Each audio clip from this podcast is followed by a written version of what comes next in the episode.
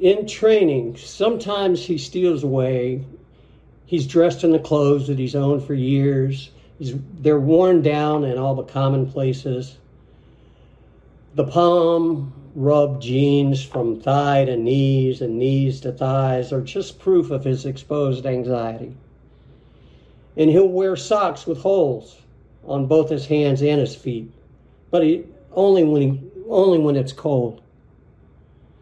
His feet are housed by his K Swiss. He bought those 15 years ago, and they betray a belief that all stars were way too cliche. You see, he's way too troubled to not be different. Now they separated at the seams, just like his dreams did, with a hole on the bottom of the right one. He's not a Jesus. He cannot walk on water or through water, at least not with impunity. And it seems it's always raining.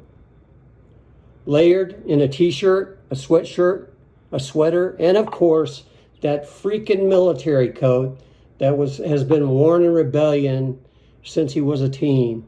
Back when he thought that an upside down flag was a protest, not distressed and he spends the weekend with no cash, no bus tokens. He finds newspaper blankets and a cardboard lean to wherever he can, refrigerator, refrigerator box apartments, learning the places to fit in invisibly. A taste of just a little comfortable, where the minimal judgment lives. Now is the time for him to use the skills all those skills that he's polished in dealing with abandonment. He always knew that one day, even though nobody ever told him, that he would be really, really good at something. That's that one. This one's kind of a letter. Um, this one is a letter. So I'm going to read it like a letter, and you can be the receiver and or it's not about you though it's about me to whom it may concern now i have known you long and i've known you well and you have made us into strangers i've loved you i do and i will continue because that's kind of what you do with promises memory and a five-pronged sensory recall make it really hard to imagine that one of those three cords is now frayed and it has separated itself from at least one of the other two. So forgive me if I seem distracted. You see, I'm concerned with my own burdens a little bit more than is altruistically acceptable. Perhaps I've struck a similar chord in you, and you will feel a similar powerlessness. Facing the reality of events forces the need for the bitter pill. Things are not going well, but it must be swallowed. You have struck me with that chord. So two out of the three chords and a third left out of the picture.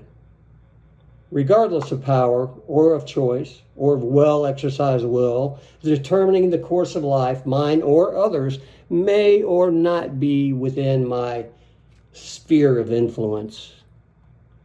The battle between powerlessness and the power of choice is a really, really long, hard fought fight. The victor will shift from battle to battle, and a battle will always be a part of the equation. Sums and equations, formulas for living, and nothing adds up. It's math, and almost nobody understands it, and I fucking hate it. But I digress. More important matters are at hand. My role is to inform you. The cost of my time or energy does not matter, nor does the risk involved. After all, it is why I'm here so I shall do it, best of my abilities, without distraction.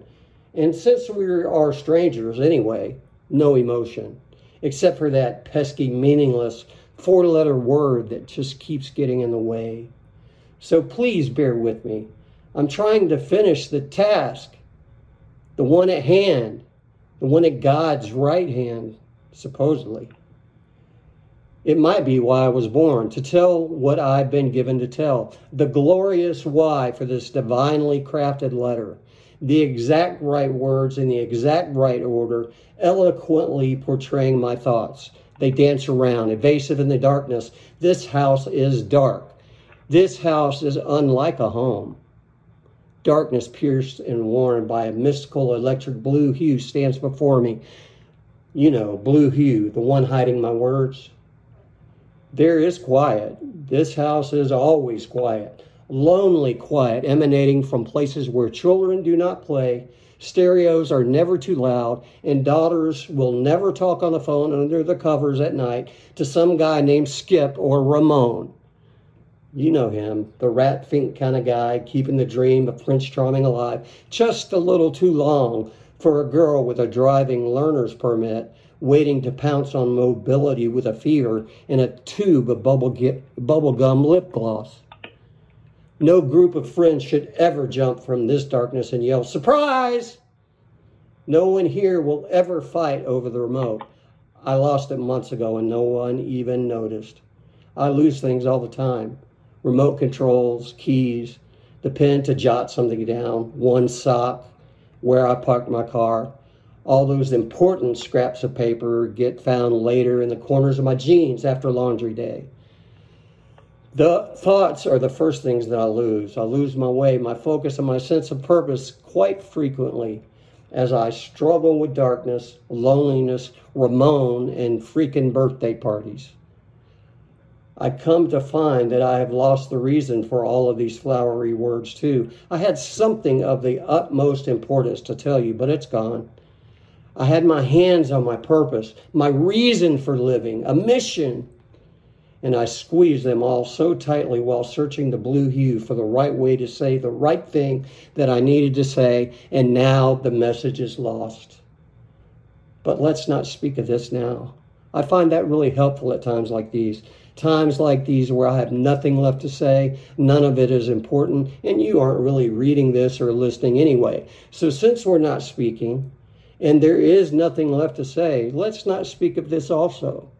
Let's leave the message that I knew to be so important perched right where it is, reclining leisurely on a pile of mismatched socks, waiting to perch next to a box holding half the pens I've ever written with onto paper that needed to be laundered.